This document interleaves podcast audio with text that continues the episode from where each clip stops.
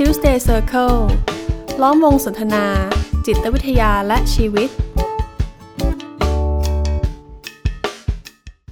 สวัสดีครับ ผมกุยกบิกรายม่วงสิริครับ ครับ ผมเอกสมภพจำจันทร์ครับ ผมมาทองมาทองเจอครับ และนี่ก็คือ Tuesday Circle Podcast ในตอนที่ 61 นะครับ ตอนนี้เรากลับมาในรูปแบบรายการปกติแล้วนะครับ วันนี้เราจะมาพูดเรื่องอะไรกันดีนะครับ ครับผม โอเคครับ ก็สวัสดีท่านผู้ฟังทุกท่านนะครับ ก็ในช่วงนี้นะฮะผมว่าพวกเราสามคนเนี่ย ก็มีความเปลี่ยนแปลงในรูปแบบการทำงานหลาย ๆ อย่างนะครับ ก็ในด้านหนึ่งเนี่ยในการทำงานด้านจิตวิทยาเนี่ย ปกติแล้วเนี่ยพวกเราก็จะนั่งคุยกับคนที่มาปรึกษานะครับ แบบมาพบหน้าพบตากันเนาะแต่ในสถานการณ์ที่ตอนเนี้ยหลาย ๆ คนก็ทำงานอยู่กับบ้านนะครับ หลาย ๆ คนก็กักตัวหรือหลาย ๆ คนก็จำกัดตัวเองไม่ให้ไปใช้ชีวิต ข้างนอกบ้านมากนักนะครับโดยรูปแบบการใช้ชีวิตหลาย ๆ อย่างเนี่ยก็เปลี่ยนแปลงไป การทำงานของพวกเราก็เช่นเดียวกันนะครับ ทุกวันนี้เนี่ยเราก็จะคุยกับผู้มาปรึกษาเนี่ยผ่านทางระบบออนไลน์นะครับ ก็จริง ๆ แล้วในต่างประเทศนะครับเขาก็มีมีชื่อเรียกนะครับ บริการด้านจิตวิทยาเนี่ยในแบบที่ไม่ต้องมาพบหน้าพบตากันเนี่ยเขาใช้คำว่าเทเลไซโคโลจีนะฮะก็จะเป็นบริการในแบบที่เรารับบริการกันผ่านทางไกลอะครับ จริง ๆ ผมว่าเราก็คุ้นเคยกับรูปแบบบริการแบบเนี้ยมามานานแล้วนะครับในในเมืองไทยเนี่ยเราก็จะมีบริการปรึกษาผ่านทางโทรศัพท์หรือฮอตไลน์เนี่ยโอ้มีมาหลายสิบปีแล้วครับ อันนี้ก็จะเป็นแบบบริการแรก ๆ เลย ในแง่ของทางไกลนี่เราเรียกว่าสายด่วนอะไรอย่างนี้ใช่ไหมครับอ่า ทุกวันนี้ก็ยังมีอยู่นะครับสายด่วนของประเทศไทยเนี่ยมีหลาย ๆ สายเลยที่ทุกท่านอาจจะคุ้นเคยก็เป็นสายด่วนของกรมสุขภาพจิตนะแล้วก็ มีเบอร์นะฮะก็กดเบอร์ไปก็ได้โทรไปคุยกับนักจิตวิทยาที่คุยกับเราอยู่ปลายสายนะครับ แต่ว่าในปัจจุบันเนี่ยด้วยด้วยเทคโนโลยีที่มันพัฒนาขึ้นแพร่หลายมากขึ้นนะครับรูปแบบมันก็มีเพิ่มเติมขึ้นมาอีกนะฮะตอนนี้ก็จะมีแบบผ่าน video conference นะครับ ผ่านแชทนะครับผ่านเท็กซ์ผ่านข้อความ ผ่านอีเมลโอ้โหมีมีหลายแบบมาก ๆ เลยนะครับ อันนี้รวม ๆ แล้วเนี่ยเขาก็เรียกว่า telepsychology นะครับ ส่วนสิ่งที่พวกเราสามคนที่เป็นนักจิตวิทยาทำอยู่ตอนนี้ก็เรียกว่า telecounseling นะฮะก็จะเป็นบริการการปรึกษาผ่านทางไกลอ่าพวกเราตอนนี้ที่พวกเราใช้เนี่ยผมว่าก็ก็มีหลาย ๆ แบบเนาะบางคนก็อาจจะใช้ผ่าน video conference นะครับบางคนก็อาจจะผ่านผ่านพูดคุยโดยใช้ผ่านเสียงเป็นหลักอย่างเงี้ยครับหรือบางคนก็จะมีผ่านข้อความด้วยเป็นแชทเป็นเท็กซ์กันนะครับหลาย ๆ แบบ ซึ่งผมมองว่ามันก็ตอบโจทย์สถานการณ์ตอนนี้เป็นอย่างดีเลยนะครับ ในในช่วงเวลาที่ทุกคนเนี่ยเดินทางไม่ได้ไปไหนมาไหนได้ค่อนข้างจำกัดนะครับเวลาพูดถึงข้อดีเนี่ยผมว่ามันมีข้อดีหลายอย่างนะ ถ้าหากทุกท่านเป็นคนที่เออตอนนี้มีปัญหาหรือมองว่าเออเราเองเนี่ยต้องการความช่วยเหลือ หรือหากจะไม่ใช่ตัวเอง อาจจะเป็นคนใกล้ชิดเนี่ยผมว่าตอนนี้เราเรามาพิจารณากันดูเนาะว่าถ้าเกิดเราต้องการความช่วยเหลือ แล้วก็บริการทางไกลเนี่ย ถ้าถ้าเราต้องการมันนะครับ มันมีข้อดีและมีข้อจำกัดอย่างไรบ้างนะครับ ผมว่าข้อดีข้อแรกเลยนะครับของบริการช่วยเหลือทางไกลแบบนี้มันก็คือมันเพิ่มช่องทางที่เราจะเข้าถึงความช่วยเหลือได้มากขึ้นนะครับ จริงๆ คงไม่เฉพาะกับสถานการณ์ช่วงนี้หรอกนะ แต่ผมว่ามันก็เป็นประโยชน์โดยรวมๆแหละ คือก่อนหน้านี้ถ้าหากที่ที่เราอยู่นะครับไม่มีนักจิตวิทยาไม่มีจิตแพทย์เลยในจังหวัดที่เราอยู่ก็ได้หรือในอำเภอที่เราอยู่อย่างเงี้ย เราจะคุยกับใครล่ะ ผมว่าการมีช่องทางออนไลน์ขึ้นมาเนี่ยฮะมันก็ช่วยได้นะครับ ให้เขาสามารถเข้าถึงบริการได้เมื่อมันจำเป็น หรืออย่างที่ผมเคยเจอเนี่ยก็คือคนที่ไปไปใช้ชีวิตที่ต่างประเทศ ไม่ว่าจะไปเรียนหนังสือหรือว่าไปทำงานนะครับ คือแน่นอนแหละว่าที่ที่เมืองนอกเนี่ยเขาก็คงมีมีนักวิชาชีพด้านนี้ แต่ว่าการพูดคุยกับคนที่แบบใช้คนละภาษากับเราในภาษาแบบพื้นฐานเนาะ แม้ว่าเราอาจจะใช้ภาษาอังกฤษได้ใช้ภาษาจีนได้ หรือใช้ภาษาต่างประเทศได้เนี่ยแต่มันก็อาจจะมีอารมณ์บางอย่างที่มันไม่เหมือนกันกับการใช้ภาษาภาษาบ้านเกิดของเรานะฮะก็มีคนส่วนหนึ่งที่เขาก็เลือกที่จะ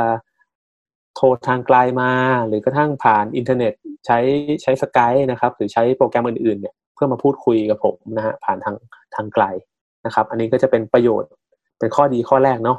ก็คือมันเพิ่มช่องทางที่เราจะเข้าถึง service ด้านจิตวิทยามากยิ่งขึ้นนะครับ ผมว่าอีกข้อดีหนึ่งที่อาจจะใกล้เคียงกับที่พี่เอกพูดไปแล้วครับ ก็คือมันเพิ่มรูปแบบครับ ที่ตอบโจทย์ความต้องการบางอย่างของผู้มารับบริการ คือ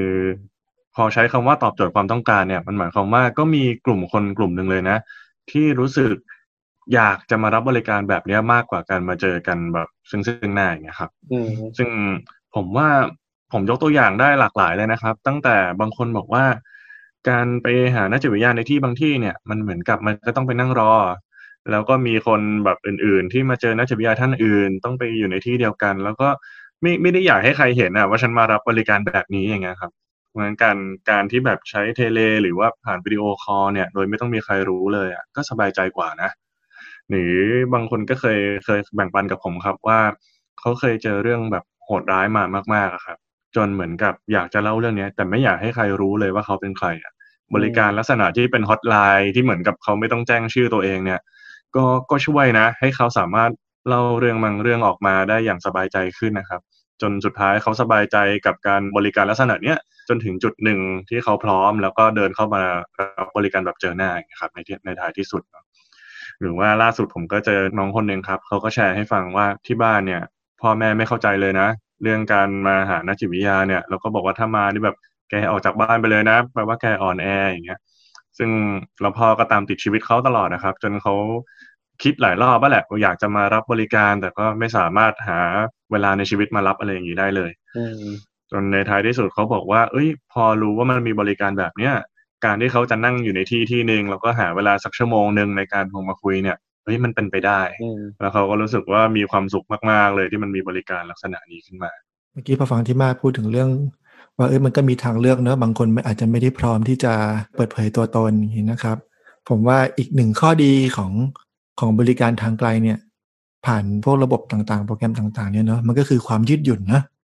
ความยืดหยุ่นแรกก็อย่างที่มาพูดว่า บางทีเราอยากพูดคุยกับใครสักคน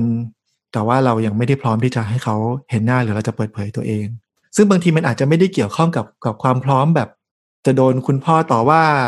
อืมหรือหรือความความรู้สึกปลอดภัยอย่างเดียวนะอืมแต่บางทีมันเกี่ยวความพร้อมส่วนตัวด้วยอะบางคนอะ มีทั้งวันอะ มันมีเวลาว่างอยู่ อยู่เท่าเนี้ยอืมวันนี้ว่างแค่ช่วงเช้า ว่างอยู่แค่ชั่วโมงหนึ่งแล้วเดี๋ยวต้องทำธุระอย่างอื่นต่อ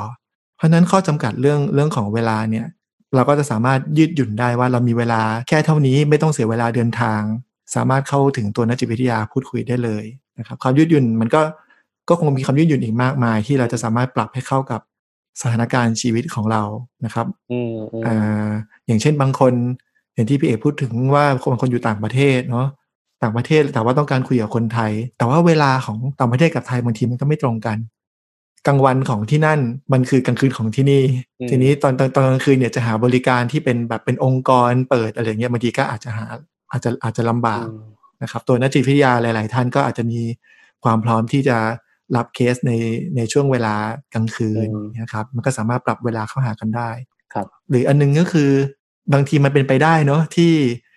ที่เราจะลืมนัดนะครับปกติเนี่ยถ้าลืมนัดปุ๊บเฮ้ยนัดนัดจิตวิทยาไว้ตอนบ่ายโมงนี่เที่ยงครึ่งแล้วลืมนัดจะเดินทางออกจากบ้านไปคงไม่ทันก็ต้องกลายเป็นต้องต้องเป็นเลื่อนไปเลย เลื่อนวันเปลี่ยนวันไปเลย แต่พอเป็นการปรึกษาทางไกลเนี่ย นัดบ่ายโมง บ่ายโมงห้านาทีเพิ่งนึกได้ ยังสามารถแบบโอเค เดี๋ยวบ่ายโมงสิบห้าเจอกันนะครับอะไรเงี้ยนะครับ เพราะฉะนั้นความยืดหยุ่นก็จะเป็นข้อดีข้อหนึ่งของบริการลักษณะนี้อืมครับอืมดังนั้นที่ฟังฟังฟังดูแล้วเนี่ย โดยสรุปผมว่ามันก็จะเป็นการเพิ่มช่องทางในการเข้าถึงบริการนะครับ เพิ่มรูปแบบของบริการที่มันหลากหลายขึ้นและตรงกับความต้องการของแต่ละคนมากขึ้น แล้วก็สุดท้ายก็คือเพิ่มความยืดหยุ่นในการเข้ารับบริการเนาะครับอันนี้ก็จะเป็นเป็นข้อดีที่เราสรุปกันไว้คร่าวๆนะครับผมว่าถ้าเราลองไปดูในเว็บต่างๆ ที่มีผู้ให้บริการทางไกลเนี่ยเสนอว่าเนี่ยก็จะพบมันก็มีอีกหลายหลายอย่างนะครับเพราะบางคนอาจจะเสนอว่ามีประหยัดค่าใช้จ่ายลดเวลาเดินทางอะไรกันไปนะครับ ผมว่าก็ลองดูเนาะอืมแต่ทีนี้อ่าการที่เราบอกว่ามันมีข้อดีเนี่ย เราก็ไม่ได้หมายความว่าเทเลค o ส s ลิงหรือ เทเลไซโคโลจีเนี่ยที่เป็นบริการทางไกลเนี่ยมันจะเป็นตัวเลือกที่จะมาแทนที่บริการแบบที่เรามาพบหน้าพบตากันจริงๆนะฮะเพราะว่าในในความเป็นบริการทางไกลเนี่ยมันก็มีข้อจำกัดหลาย ๆ อย่าง ตามมาด้วยเช่นเดียวกัน ที่เราก็จำเป็นต้องทำความเข้าใจแล้วก็จำเป็นจะต้องต้องตระหนักไว้นะครับ ผมว่าข้อจำกัดแรกเลยเนาะที่เห็นได้ชัดมาก ๆ ผ่านประสบการณ์ตรงของตัวเองเนี่ยแล้วก็ผ่านการที่ที่ได้ได้ฟังคนที่มารับบริการเหมือนกันเนาะมันก็คือในแง่ของการสื่อสาร ผมพบว่าเวลาพวกเรามาพูดคุยกันเนี่ย หรือเรามาปรึกษาเรามาบำบัดกันเนี่ย การสื่อสารด้วยคำพูดเนี่ย มันเป็นแค่ เป็นแค่มิติหนึ่งของการสื่อสารเท่านั้นเองนะฮะแต่มันยังมีการสื่อสารอีกหลาย ๆ รูปแบบ มันมีการสื่อสารในแง่ของท่าทางนะครับ สีหน้าแววตา พฤติกรรมบางอย่างที่เราอาจจะเห็นไม่ชัดหรอก ถ้าเราคุยกันผ่านหน้าจอ แต่พอเราเจอตัวกันจริง ๆ เนี่ยเราเห็นได้ชัด อันนี้พูดจากมุมมองของทั้งสองฝั่งเนาะ ในฝั่งของผมที่เป็นนักจิตวิทยาเองเนี่ย ผมก็อาจจะรับรู้สิ่งที่ผู้มาปรึกษาเนี่ยเขาสื่อสารผ่านหน้าจอเนี่ยได้ไม่ค่อยชัดเจนนักหรือไม่ค่อยครบถ้วนเท่ากับมาเจอตัวจริง ๆ เช่นเดียวกันเวลาผมสื่อสารกลับไปก็เหมือนกัน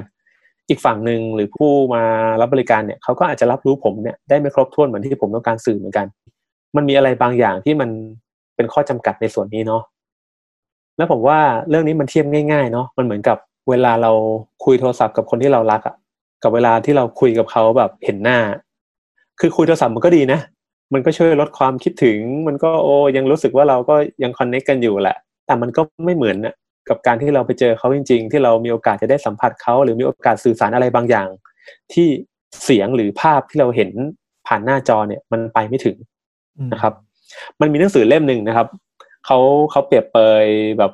การสื่อสารทางการบำบัดทางไกลแล้วเนี่ย ผมผมชอบมากเลยเนาะ เขาสื่อสารว่าการบำบัดแบบทางไกลเนี่ยมันเหมือนกับการบำบัดแบบใส่ถุงยางอะทุกท่านก็ลองจินตนาการ มันหมายถึงยังไงล่ะครับ มันก็ได้อารมณ์ประมาณนึงอะเนอะแต่มันก็ไม่เหมือนได้อารมณ์เหรอครับทีเดียว อันนี้หมายถึงว่าได้อารมณ์หมายถึงว่าสื่อสารในแง่ของการสื่อสารนะอ่าครับผมว่าเวลาเราเจอกันจริง ๆ เนี่ย มันมีพลังงานบางอย่างเนาะอันนี้ไม่ได้พูดถึงในแง่ของมิติลี้ลับนะ แต่มันเป็นพลังงานจริงๆอะเวลาที่เราเราเจอผู้คน อ่าผมว่ามันมีความแตกต่างกันอยู่แหละ กับการทำกิจกรรมผ่านหน้าจอมือถือเนาะหรือผ่านหน้าจอคอมพิวเตอร์ กับการทำกิจกรรมในโลกของความเป็นจริงนะครับ มันก็มีความแตกต่างในแง่นี้อยู่ อันนี้ก็เป็นเป็นประเด็นหนึ่งที่ผมสังเกตเนาะคือก็ทำให้นึกถึงแบบยกตัวอย่างเช่นแบบเวลาเราเจอใครสักคนที่เรารู้สึกว่า เจอเขาแล้ว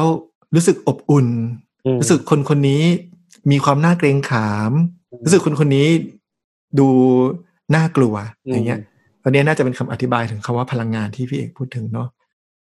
แล้วพอเราไม่ได้เจอ ไม่ได้เจอตัวกันอะ มันเลยมันมันมันมันเหมือนกับว่ามันขาดการรับรู้ประมาณตรงเนี้ย ไปพลังงานอะไรบางอย่างแหละ ที่เรารับรู้ได้จากบุคลิก หรือจากท่าทีของแต่ละฝ่ายเนาะทั้งทั้งผู้มารับบริการรับรู้จากตัวนักจิตวิทยา และตัวนักจิตวิทยารับรู้จากตัวผู้รับบริการด้วยเช่นกัน ครับ ทีนี้อีกข้อจำกัดหนึ่งที่ผมเจอได้บ่อยนะครับ ก็คือ ข้อจำกัดเกี่ยวกับเทคโนโลยี หลักๆเลยคือเรื่องของความเสถียรนะครับความเสถียรนี่อาจจะไม่ใช่แค่ว่าเน็ตใครช้าเน็ตใครเร็วด้วย แต่ว่าพอมันเป็น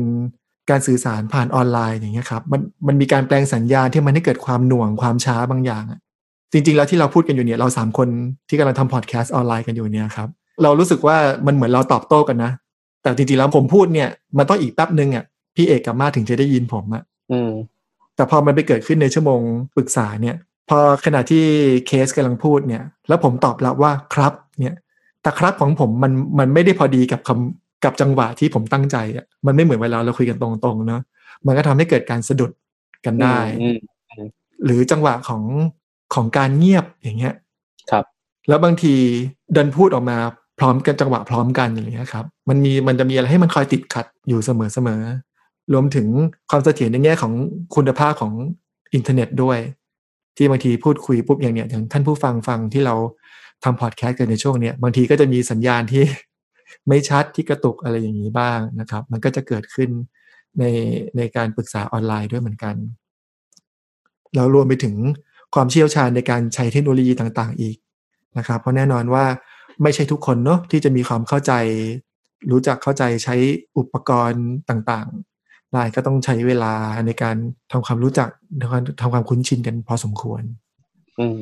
ผมว่าข้อจำกัดที่สามนะครับ ก็น่าจะเป็นเรื่องของเทคนิควิธีการในการมารับบริการเนี่ยครับ เพราะว่าก็แน่นอนแหละครับ ว่าการให้บริการการปรึกษาด้านจิตวิทยาอย่างเงี้ย ก็มีเทคนิคหลากหลายแหละ ซึ่งบางเทคนิคก็ต้องยอมรับจริง ๆ นะครับ ว่ามันเหมาะกับการเจอกัน มันอาจจะไม่ได้เหมาะกับการที่จะใช้ผ่านอ่า การเทเลคาสลิงในลักษณะนี้ครับ ผมว่าเมื่อกี้อันหนึ่งที่พี่กุยพูดมาแล้วผมชอบนะ ก็คือการเงียบเนี่ยในบางครั้งก็เป็นเทคนิคนะครับ เวลาที่เราตั้งคำถามอะไรบางอย่างที่มันต้องใช้การค่อยครวนสำรวจจริงๆอะเวลาอยู่ด้วยกันนะครับ ผมว่าในจังหวะแบบนั้นที่ที่นักจิตวิทยาเงียบเนี่ยผมว่าผู้มารับบริการน่ะจะเข้าใจนะว่าจังหวะเนี้ยมันคือจังหวะของการต้องต้องกลับมาสำรวจอะไรบางอย่าง แต่ผมพบว่าทุกทุกครั้งเลยนะ ตั้งแต่ที่ผมหันมาทำเทเลแบบเนี้ยครับ เวลาจังหวะเงียบเนี่ย คือเคเหมือนว่าผู้มารับผู้มารับบริการจะงงอะครับ ว่า เอ๊ะ นี่มันกระตุกหรือเปล่า หรือมันค้างอืมอืมอืมเออใช่ใช่แล้วใช่เอ๊ะ หรือว่าเขาแบบพี่นักจิตวิทยาเขาหยุดไปทำไมอะอะไรเงี้ยมันอืมมันก็มันก็ไม่เก็ตนะครับ หรือว่าเทคนิคบางเทคนิคเนี่ยมันใช้อารมณ์มันใช้อารมณ์ที่ค่อนข้างเข้มข้นมากๆอะครับ การที่อารมณ์มันจะขึ้นไปถึงสู่จุดนั้นได้ในลักษณะของ tele เนี่ย ผมว่ามันยากนะ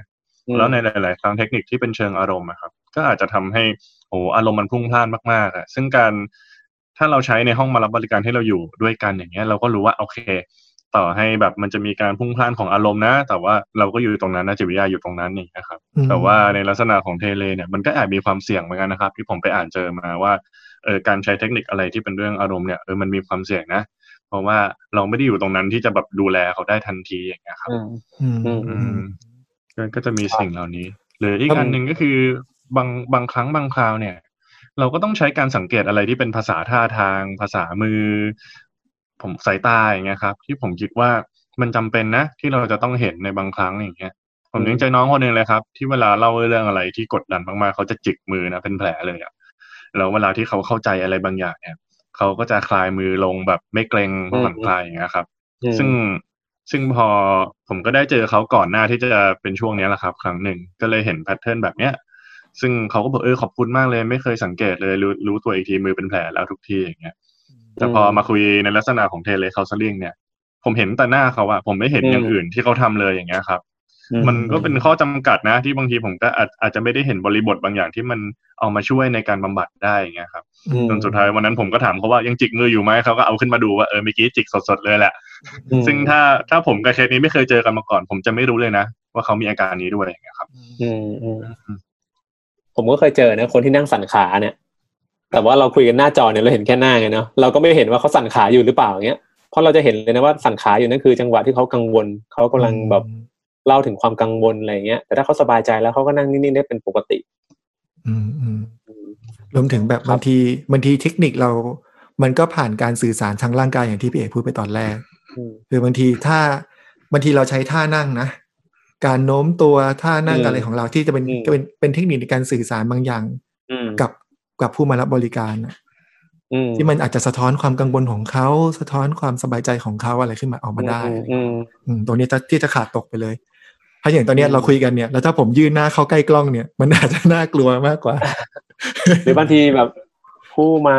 ปรึกษานะร้องไห้นะอยากจะหยิบทิชชู่ให้ก็หยิบผ่านหน้าจอไม่ได้ อืมถ้าเป็นเจอตัวกันจริงๆเนี่ยเราก็อาจจะมีจังหวะที่จะส่งทิชชู่ให้แก่กันเนาะอืมผมผมว่าบางครั้งมันอาจจะไม่ใช่แค่เทคนิคนะครับ แต่ผมว่ามันคือมันคือคนสองคนที่นั่งอยู่ด้วยกันน่ะอย่างที่พี่เอกอืมพูดอะแล้วแล้วมันคือการเชื่อมโยงบางอย่าง ผมว่าการที่เรานั่งอยู่ด้วยกัน แล้วมันแบบตาเห็นตาประสานตาจริง ๆอะแล้วเขาเห็นเราโน้มไปข้างหน้า ไอ้คำว่าไม่เป็นไรนะ คำเดียวอย่างเงี้ยอืมกับไอ้คำว่ากับไอ้การจ้องกันผ่านแบบว่า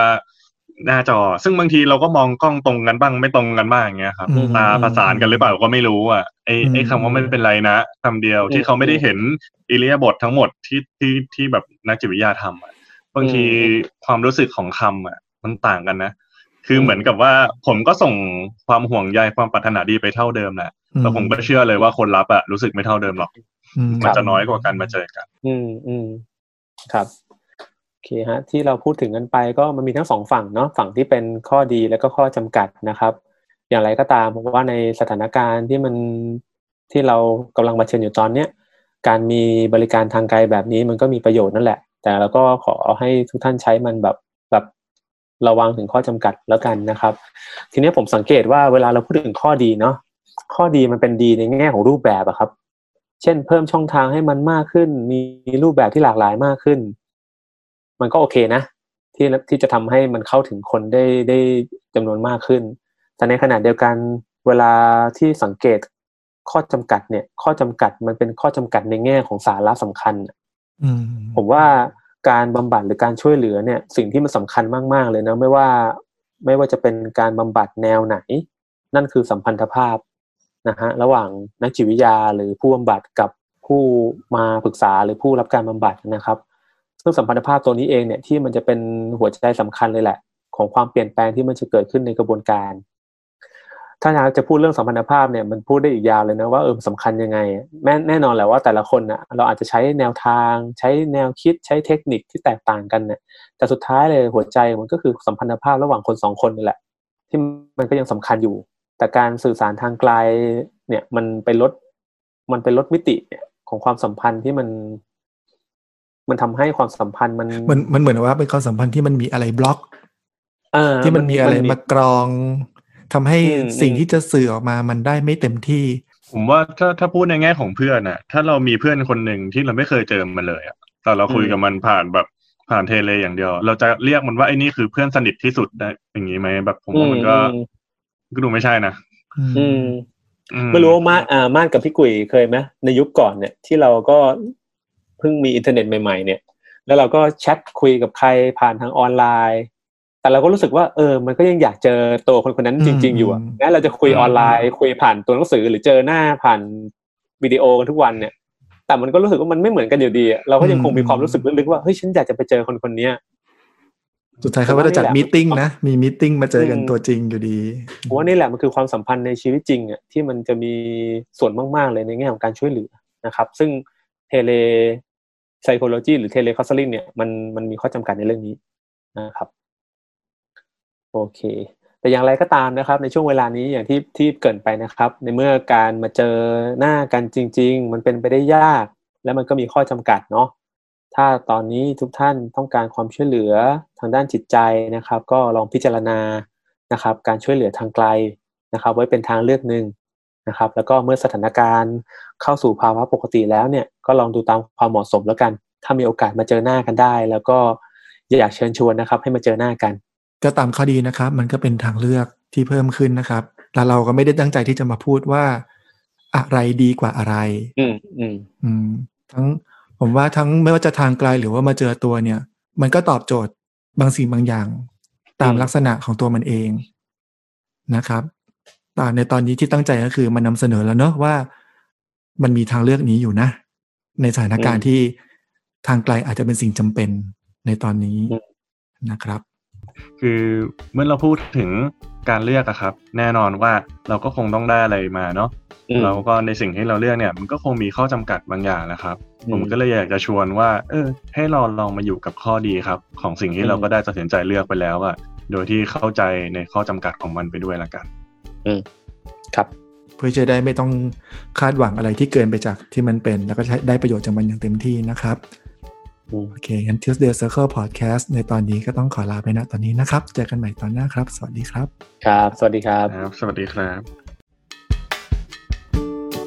Tuesday Circle ล้อมวงสนทนา จิตวิทยาและชีวิต